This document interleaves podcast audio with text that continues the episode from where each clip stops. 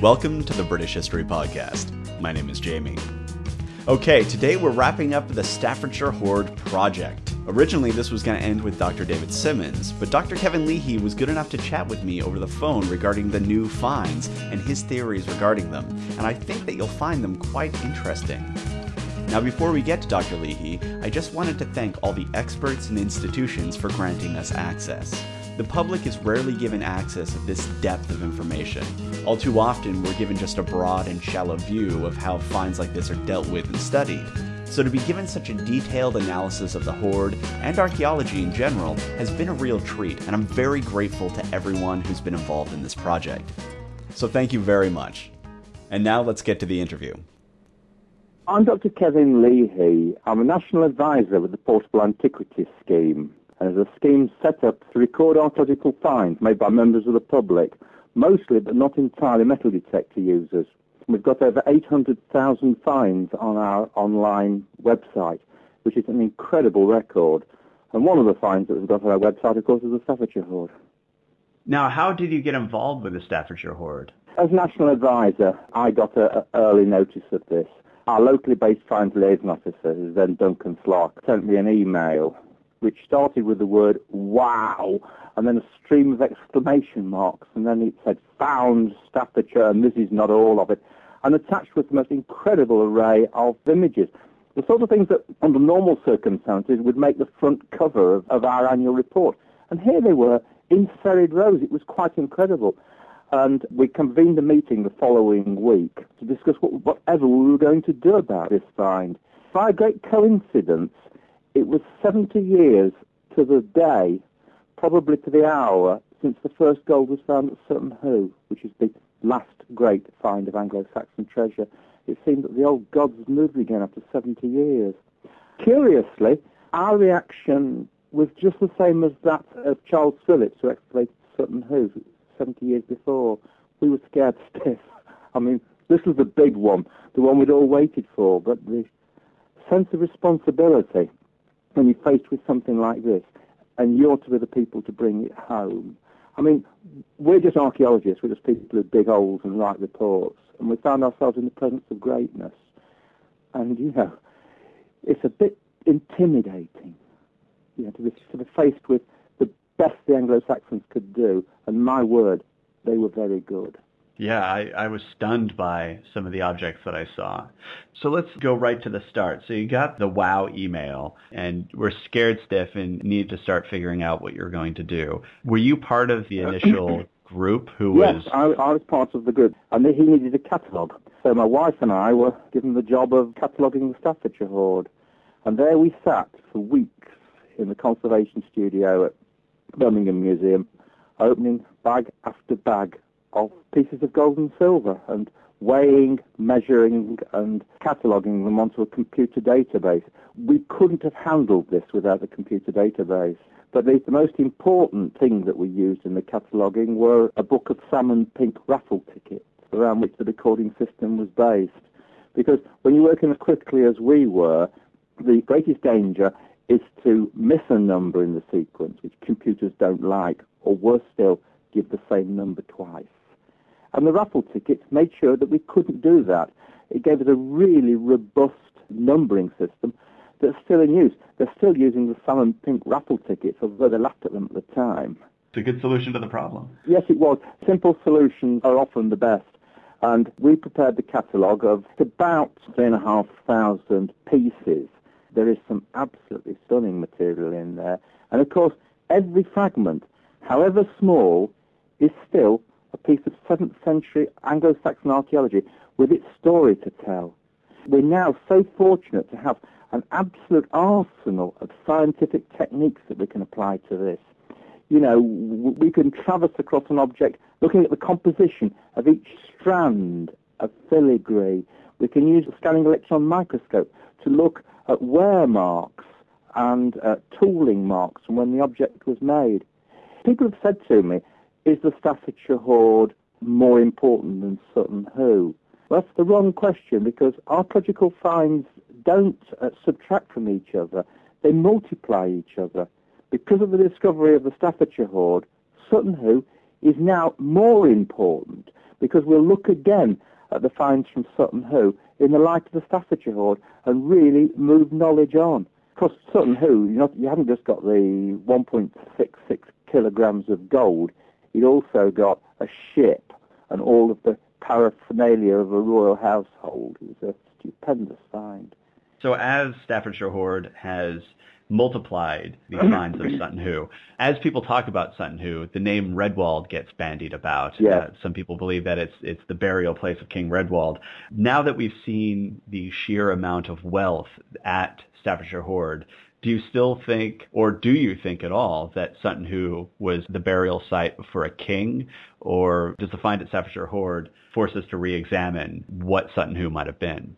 There's magnificent material in the Staffordshire Hoard, but the material in the Staffordshire Hoard still doesn't compare with the very best at Sutton Hoo. Things like the purse mounts are just stupendous.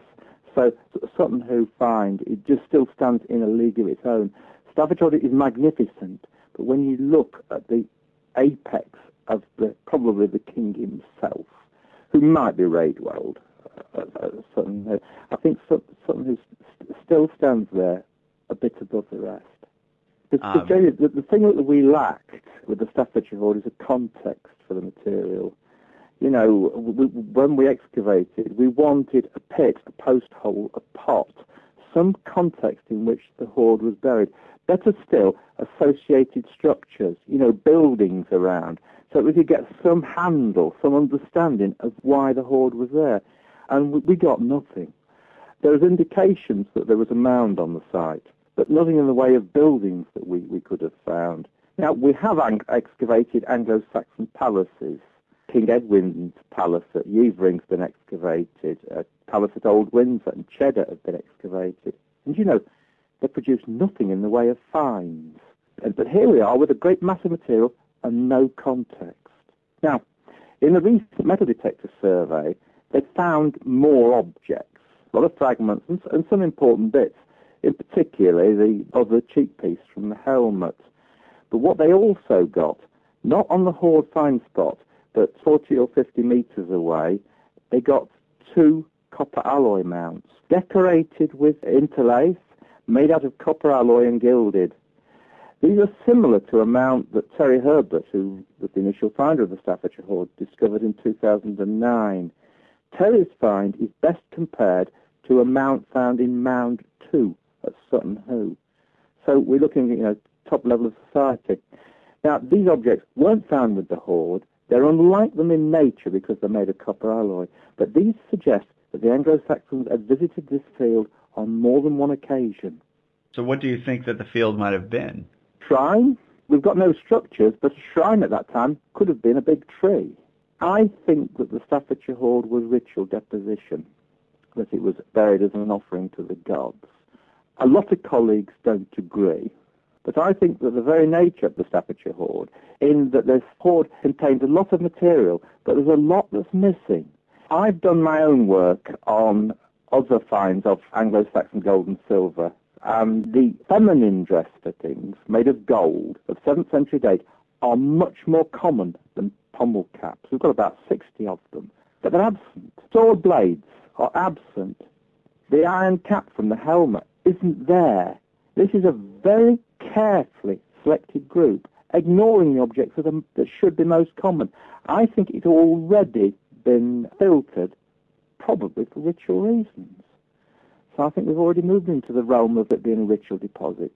It also doesn't seem to have been any uh, systematic attempt on behalf of the Anglo-Saxons to destroy the Staffordshire Hoard. They'd folded the objects and broken them, but they hadn't set out to trash them. I mean, let's face it, with that material, given two rocks, five minutes, and some malice, you could, really could do a job. But then again, these objects don't seem like they were buried with reverence because they were mangled to a certain degree. So what do you think was going on there? They were compressed, I think. They were folded up to fit into a smaller space. That might explain why the blades are gone. But if it was a shrine, shouldn't there have been some sustained activity? That, that, that's um, what we're hoping that these fragments might suggest. They could have been turning up on the field and sacrificing animals. We don't know. There are sacrificial sites on the continent where you've got large quantities of weapons being deposited complete in wet places, not on a hilltop, as we've got with the Staffordshire Hoard. So are you now looking for bones or something along those lines? There, there isn't anything there. Well, I don't think there's anything there because it, as well as the metal detector survey, they carried out intensive field walking on the site. And I haven't Right. seen results from what they got from the field walking. Now, the dating currently Mm-hmm. is sometime after the reign of Penda, probably around the reign of Wulfhere. Given that, and given the presence of Christian objects that have been mangled, if it's a ritual deposit, a, a religious deposit, do you think that this is indication that paganism was still holding on in Mercia despite the conversion of the king? Well, firstly, I'm cautious of the late date because the gold from which the Staffordshire Hoard was made probably came from the melting down of Merovingian coins. Now, Merovingian coins were pretty fine. They, they, they, they were mostly gold, sort of 94, 96%. And then during the first part of the 7th century, their gold content starts to go down. And then you get to 640, and their gold composition crashes. It falls out the bottom. By 670, Western Europe was on a silver coinage. They couldn't get gold anymore. Garnets also vanished. Elephant ivory vanished. And I find it difficult to believe that this 5.1 kilograms of gold in the Staffordshire Hoard would have survived above ground in the face of the gold famine that cut in in the 640s.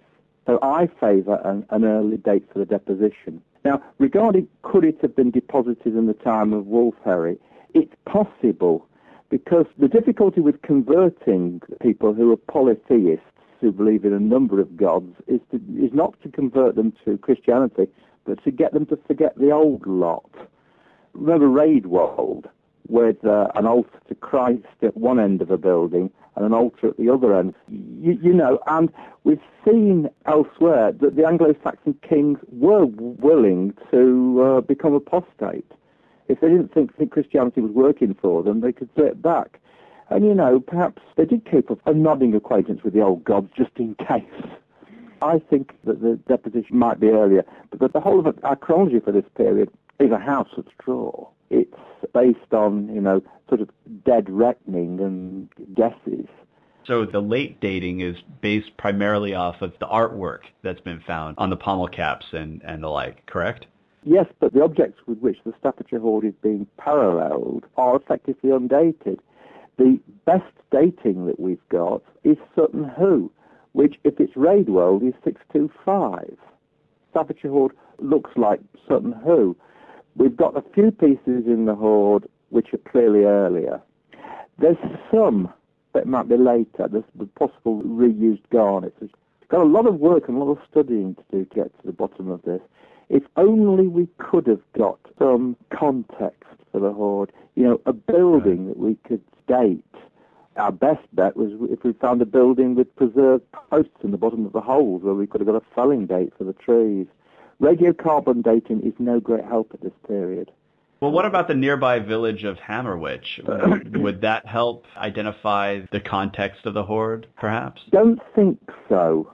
The term hammer makes me think of ironsmiths, not the people doing the fine work that we've got in, in the Staffordshire Hoard. But I think that's a red herring. Also, you've got to bear in mind that this material wasn't the property of the winners. It's likely to have been, you know, taken in battle and came from elsewhere. Mercia was very expansive. That's the Midland Kingdom where the hoard was found. Was ex- it was expanding quickly in the 7th century and fighting successful wars against Northumbria, against East Anglia, and against Wessex. Any one of these wars could have provided a context for uh, this material being gathered together. Is there any possibility that we might be able to trace the objects to a particular kingdom? Yes, this is where my work, the Portable Antiquities finds, fits in, because that's providing us with a, a catalogue of material of other objects where we can look at stylistic links and metalworking links, looking at filigree wire being uh, worked in the same way and other details that might allow us to match back objects in the hoard to particular areas. So it'll all be done by just studying photographs and saying this one looks more like this one. Y- yes, um, I often find that the giveaways are the subliminal things, the unconscious things that craftsmen do. On the Staffordshire hoard, we've got these objects that have got strips with windows set into them, filled with filigree. And it's interesting to see that those windows are marked on the back with crosses scratched into the back of them that run right across the little gold plates onto the sides of the object, each side. And they're assembly marks to make sure that the right little filigree decorated plate went into the right hole. And it's that sort of craftsman's trick, that sort of uh, methods of feeding wire that might allow us to match the Staffordshire hoard back to places of production. And places of production in the 7th century and the 6th century are embarrassingly scarce in, in England. We've got them in Wales and Scotland and magnificent ones in, in Scandinavia, but nothing in England, no, no actual production sites. So if there wasn't any production sites, were these all just produced either outside of England or in small locations? It was all made in England. Stylistically, the, the work is so good it would be difficult to see it being made anywhere outside England. So are you just referring to like the, the large industrial Yeah, yeah. Uh, villages that like the, the Romano-British had, that sort of thing? Well, um, a site where we've got moulds and evidence and crucibles and evidence for metalworking, like we've got at places like Dunad up in Argyllshire, Moat of Mark and places like that, that have produced evidence for metalworking, moulds and fragments like that. But, but they're absent from England. All we have got is one really important grave, a place called Tattershall Thorpe in Lincolnshire, found in 1982, and it was a metalworker's grave. It contained files and hammers and an anvil, a set of scales, which is important because it showed this man was interested in precious metals. With the scales were weights that he was using, and one of the weights looks as if it might have been a die for making the waffle pattern foils that were laid underneath the garnets. And on it was a speck of gold. And the Tattershall Thorpe grave also contains five fragments of cut garnet. The man who was buried there, if he wasn't doing top-end metalworking himself, he certainly knew people who were. That's our best metalworking site or find that we've got at the moment. Why do you think that the Anglo-Saxons weren't making these production sites? Uh, the Anglo-Saxons, like because the craftsmen doing it were probably itinerant, and their toolkit would fit into a bag that they carried around. The gold that they used wouldn't have been their own; it would have been given to them by their patron. Craftsmen were attached to courts; they probably lent around. So I think itinerant craftsmen working on a small scale with a material that they were very careful not to lose. So chances are these objects were made just by a small handful of individual craftsmen.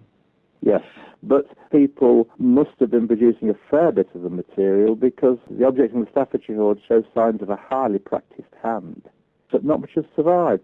Though, in addition to the Staffordshire hoard, we've got another nine finds of gold pommel caps scattered right across the country. And th- there's one even further west than Hammerwich, and that's the remarkable golden garnet pommel cap from Ludlow in Shropshire, which is incredible because it's Christian, decorated with uh, a Calvary with three crosses. And of course, there's, there's, there's Christian objects in the hoard. Given that these craftsmen would have been highly practiced, what's your opinion on the folded Latin inscription, considering the fact that it has misspellings on it? I don't know. To begin with, we thought that it was a misquoted copy of the Vulgate, St. Jerome's translation of the Bible, because it differs from the Vulgate. But it, it has been suggested by someone else that the inscription on the strip could have come from an otherwise unknown Gallic translation of the Bible. The writing looks competent, but one gets errors in things like the great gospel books are full of errors. People made, made mistakes. I'm puzzled by the second inscription, basically the same Rise Up, O Lord inscription from the Book of Numbers, and to have it on the back, I don't understand. It's certainly not a setting out mark, you know, someone doing a, a trial before they had to go on the front. That's not how craftsmen work. If you want to cut an inscription onto a piece of gold strip, what you do is cover it with lamp black, you know, with soot. Get it out through the lamp black, get it right, and then once you've got it set out properly, you get out your chisels, your gravers, and begin to cut it. Mm. Uh, but only one side's in, inlaid with yellow, the other side is uh, just left clean. Well, when I was speaking with Kathy Shingler, she mentioned that there's a tradition of secret writing, having writing on the underside of things for magical purposes. Do you have any thoughts on that? The Anglo-Saxons loved riddles and things that were hidden away. We get that in the artwork. You look at a motif and you think, well, is it a man's head or is it, is it a boar? That's on one of the, the pommels. You look at a piece of interlace, it looks like an owl's face, and then we realise that it an owl's face, it was two birds facing each other. The motif is hidden in the decoration. The Anglo-Saxons loved riddles like that, of, of visual puns and verbal puns, because we have Anglo-Saxon riddles surviving from the 10th century in the Exeter book. So the, the, the Anglo-Saxons liked these visual tricks. But the other thing is, Kathy said that hiding something away, be an image of an animal or an inscription, is important in that it, to know something's name is to control it. And recognizing something gives you an element of control, and by hiding them away. And remember that these animals and motifs put onto the object weren't art for art's sake. They had meanings. So, with the idea of secrets and riddles and the like, do you think that might have played a role in the underside inscription? I'm troubled by that because it's the same inscription as is on the front you know, it, it is an inscription that can be read. I actually found a, a 7th century runic inscription myself many years ago. I couldn't believe it. Like I was drawing an object and then I saw these scratches on it and thought, they're runes. And I drew them and then went home and slept on it and thought, you're, you're fooling yourself. And then I looked at it again and sent off the drawings to Professor Page. And the runes have been published a number of times since. And it's quite a thing to, to see the writing that's done so long ago. It's yeah. fascinating, Jamie, to understand a motif that's hidden away and you recognize the birds in the decoration and share a sort of visual joke, a riddle, with someone who's been dead for 1400 years. It's very humbling to look at what they've done.